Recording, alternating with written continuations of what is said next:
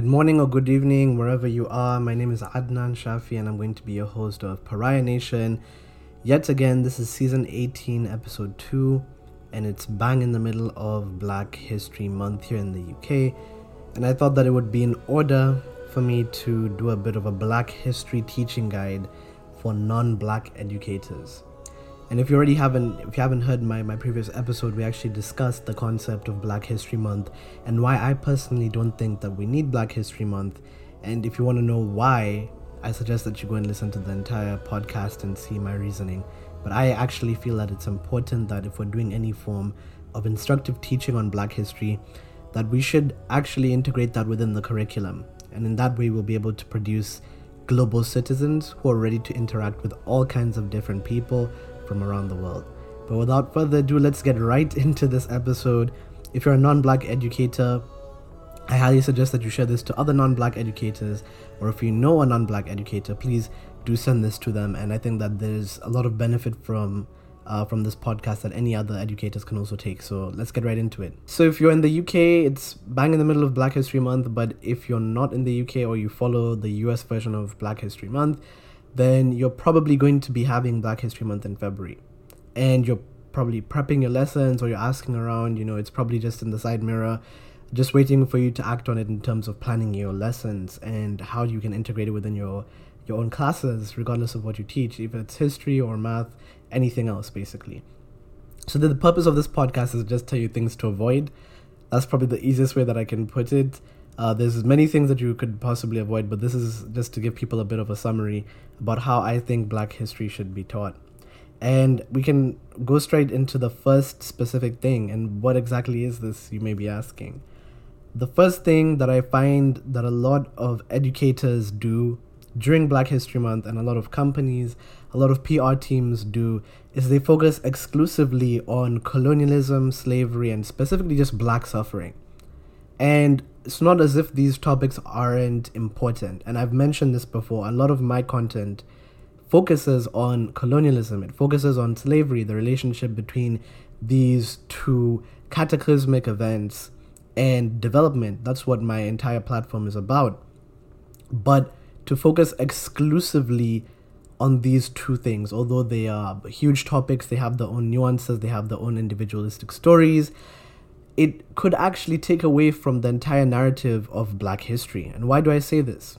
Simple answer is that African history didn't start with colonialism, slavery. These are two snapshots of what is an extremely long history of the African continent. And may I also add, it's not as if African history wasn't recorded before this period. And the dangers of only teaching about these periods is that subconsciously you're telling your students that, hey, this is where African history starts. And because of the general ignorance of a lot of people that live outside of the African continent, you're going to find that people genuinely believe, and I've heard this before, that Africa had no relevant history before the colonial period. So this is almost as if you're saying that, oh, well, Africa's history started when Europe got involved, and you're promoting this dark continent vibe. And that's, again, something that we stand categorically against uh, on my platform, and we want to be able to explore the nuances before that. And so you may be asking, then what what is there to teach? I mean, some people may not have the knowledge of uh, pre-colonial African history, and that's also totally fine. But I'll drop you some ideas just in a moment. Here are a couple of suggestions that I feel would fit really well in the classroom, especially if you're trying to teach about pre-colonial African history. And they also deal a lot with international history as well. I think one of the best things that you can teach about is trade. And the reason why I say trade is because it can easily be connected to, to different parts of world history. For example, if you teach about Rhapta, the, the ancient, ancient lost city that people rarely talk about, we've heard about Atlantis and we've heard about Punt because it's related to Egypt, but very rarely do we hear about Rhapta. And Rhapta is a city that was located on the eastern coast of Africa Archaeologists are close to finding it, and there are theories about where this ancient, mysterious city is.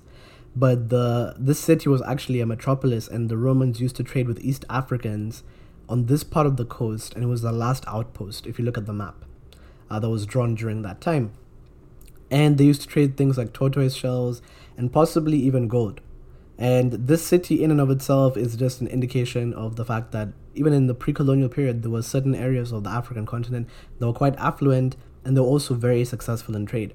And even to just take this example further, if we want to talk about the pre colonial period, you can teach about the Swahili coast and their extensive trading system all the way till China. I mean, you can find Chinese pottery, and sometimes you even find uh, yeah, Chinese pottery you can find in uh, places like where Great Zimbabwe used to be or Mapungubwe used to be. Uh, and they used to actually trade a lot of gold between them and the Swahilis, and that would eventually be taken all the way to China. Apparently, you can also find some coins from the Kilwa Sultanate. Uh, they found them on the northern coast of Australia. And this is, again, it just tells you about the incredible trading systems that you have. So, I mean, we've already covered Rhapta and now we're moving more broadly to the East African coast. But you can also teach them about cowrie shells and how this became an international form of currency. And Ibn Battuta, who was a Moroccan scholar who went around the African continent and traveled a lot, essentially, and one of the most tra- well traveled people, I would argue, during that period. And he actually wrote books about his travels uh, he managed to go to places like the Malian Empire and he also went to places like the Maldives and he saw that they were both using cowrie shells and it was for the same purpose, i.e., currency. And you'd find these cowrie shells being taken on ships in piles upon piles of cowrie shells, basically. So you can easily teach students about this and connect this to the fact that Africa was well connected be before the uh, the colonial period, and they did not have to be colonized in order for them to be connected to different parts of the world. You can even go as far as teaching them about Mansa Abubakari and his alleged uh, journey across the Atlantic uh, to try and uh, reach land that was basically on the west. They didn't know about any land, but they just wanted to go and discover it.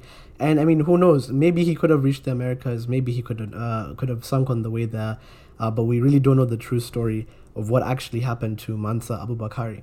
But there is so much history in Africa in the pre-colonial period.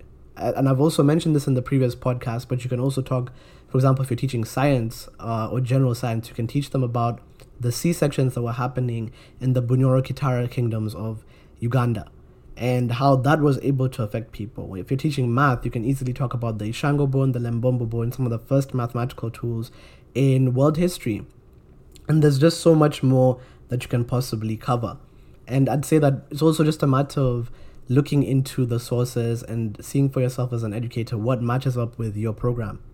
So, if I was to recommend any sources apart from obviously uh, my my humble podcast and you know the, the little content that I have, uh, compared to, for example, the massive books that they actually have on this, uh, you can look into the UNESCO African History uh, Depository. They have an entire section for books that are just on African history. It's like a multi volume book written by mainly African historians, and they're writing about uh, pre colonial African history, post colonial African history, all the way till the modern day. And it's a very, very good and well respected project. But you can also go to other YouTube channels like um, From Nothing, that's another very good channel. But Home Team History is also another channel that I'd, I'd recommend. It's well referenced, it's academic, and very honest in terms of the, the teaching of African history. So without further ado, let's go into the next point. So I've already mentioned that you probably shouldn't be teaching African history from the lens of colonialism and slavery only because of the toxic possibilities that could actually arise from those that form of teaching. I would say though, if you are to teach on these topics, which I would also recommend that you do, but obviously in moderation, you should be able to present these facts as honestly as possible. The reason why I say this is that when black history is taught and when people actually come out of the educational system, what I've seen is that a lot of the time, the educational system often becomes apologetic about things like colonialism and slavery. You don't really go into the nitty gritties of what actually, what the realities were like. And this is also, I would say, disrespectful to to those people who actually went through that entire process of slavery and colonialism. And it's also extremely disrespectful to the people living in the modern day who po- possibly have grandparents, like me, for example, who experienced the colonial period, or at least we had great grandparents uh, who were actually the subjects of this form of colonialism. So you have to do the historical record justice. And I would say that obviously, uh, if you're describing things like, you know, to do with colonial violence, be as brutally honest as you need to be. don't water it down because the moment that you do, people begin to take these realities very lightly. I mean, you're not going to hear about the fact that the French threw Mauritian revolutionaries out of planes when they were eventually caught and they were trying to suppress a revolution. And they threw them out of planes alive, by the way. That's one of the things that they did.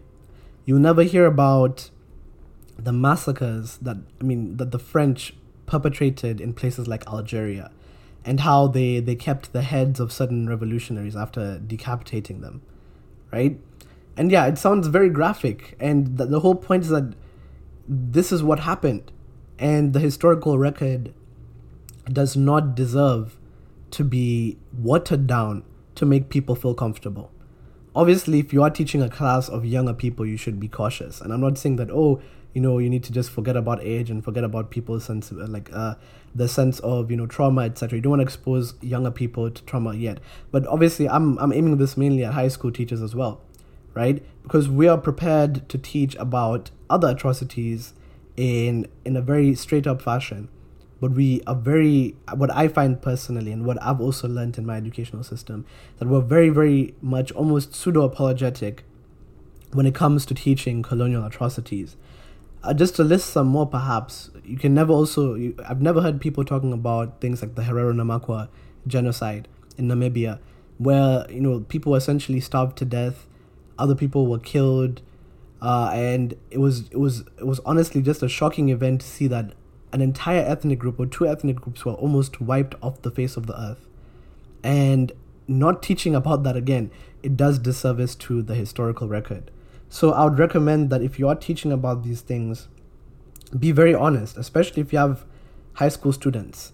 You don't want to be teaching a watered down history because you get people saying things to me, for example, and other black people that I've heard, people saying, oh, you know, you should get over it colonialism happened, you know, decades ago. Slavery happened hundreds of years ago. But the fact that you you have to sit there and hear that and people don't understand the the major major implications of these systems and also what the experience was like for those particular people. One specific text that I would recommend that you do read if you're interested in, in learning about this, there's actually two texts that you should probably read, uh, or three actually. So there's Frantz Fanon he has a book, I believe it's The Wretched of the Earth, and it does also focus a bit on you know how colonial systems work. But you should also read an article by Tarsis Kabwegyere. Um, I think he was a professor at the University of Makerere in the 70s. He wrote a text called The Dynamics of Colonial Violence. Really excellent text. I highly recommend that you, you read through it. Then another text that you should probably also read is called Law Society and the Working Class in Tanzania by Issa Shivji. And in chapter two, he focuses specifically on the working conditions of uh, Tanzanians during the colonial, the German and British colonial periods. And it is quite, that text in particular is quite a brutal text. And I would highly recommend that you actually prepare yourself to read read that because of how shocking it was, especially for me. Like I did actually have to take a break in the middle of that because of how shocking it truly was. And a lot of this actually comes from British archives. So again, if people are wondering about the authenticity of that, uh, then you can actually look through those sources in your own time. But let's get into the last example or the last thing that I feel like we should avoid in our teaching. So for this specific point, I just want to hammer home that if you are an educator, especially a non-black educator, you need to be very cognizant about the people that you're teaching to, especially if you have black students in your class or you have black colleagues. And the reason why I say this is that the dynamics behind you teaching this class are in and of itself political. And I say this because you're teaching about the dynamics between white and black people or non black people and black people and how they interacted during these colonial periods, or at least how the history has been taught during this period. So, you coming from a non black background are obviously going to have a specific effect on your students based on the way that you're teaching and there is a right way and a wrong way to teach it i would say based on the way i've experienced it and based off of my interactions with other people who have also experienced this form of teaching the only solution i think we actually have to this is to integrate black colleagues and black students and black friends into your teaching process whether it's the pre-teaching period during the teaching as well as the post-teaching period when you're reflecting about how the lessons went. And perhaps maybe you're thinking of carrying on these lessons into the future. The reason why I think that this is so important is because they literally act as your parachute. You may be having an amazing lesson plan, but then you decide to quote a text or you ask people to read a certain text that may actually even have a racial history behind it that you don't know. Or maybe something is written in a certain way whereby you may not see the racial implications of that text, but a black student may be able to see that. And some of you might be thinking, oh, well, you know, obviously it's, you can tell what's racist or not. But that's actually not true.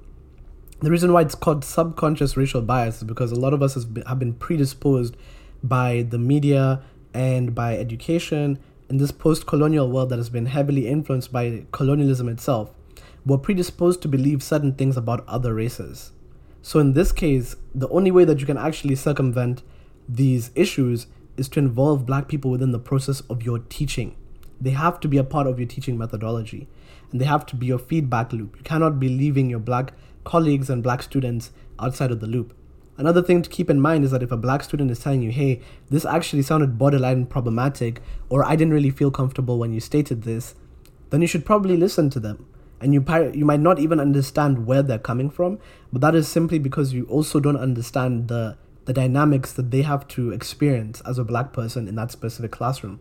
So it's not saying that, for example, oh, you should totally throw reason out of the window, but it actually is reasonable and logical to assume that you don't have the lived experience of this person. Because you're not from their race you have you don't have their specific history. So you're not going to be the best person or the best person in other words to to feed back on uh, on your classes and their experiences would be the person who's the subject of these colonial experiences and racial experiences. And even if for example you're non-white but you're also non-black yeah? So basically for example let's say you come from east asia and you're trying to teach a class on black history right you may not experience racism in the same way, or you might not have the same microaggressions in the same way that a black person may have my microaggressions. It's not to say that people don't have those microaggressions or they don't have those racial experiences, but those those experiences are largely actually quite different.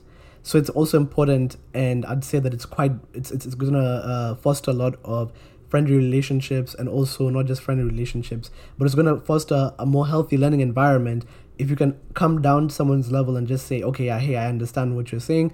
I mean, I, or even you may not understand what they're saying, but say, okay, I, I get, I get why you would actually feel that way. And I, I don't, although I don't fully understand it, I'm going to actually change this teaching approach just so that I can understand uh, your situation a bit better. It's, uh, it's so much better and it'll avoid so many other issues if you're just willing to lend an ear. And this is something that I think is also a major issue, especially when you're dealing with institutions and you come up to these institutions and you tell them, hey, this actually sounds a bit racist. This sounds a bit colonial. Could you kind of change your wording?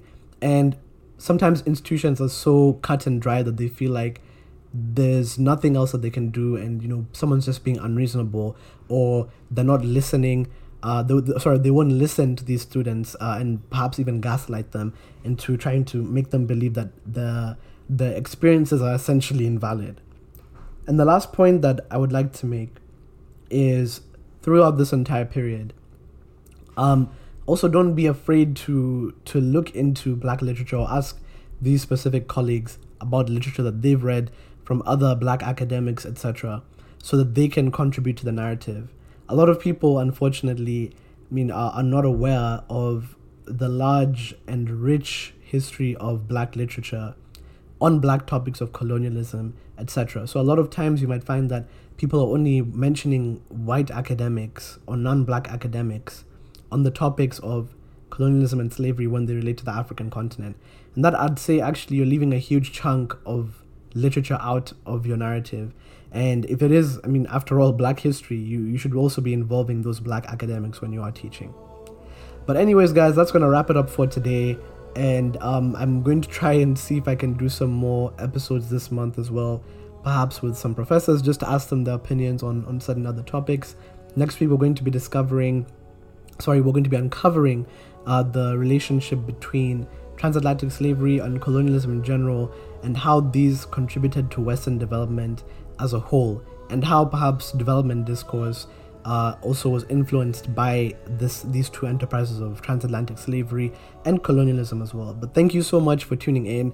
Please be sure to share the podcast, and I will see you guys next week.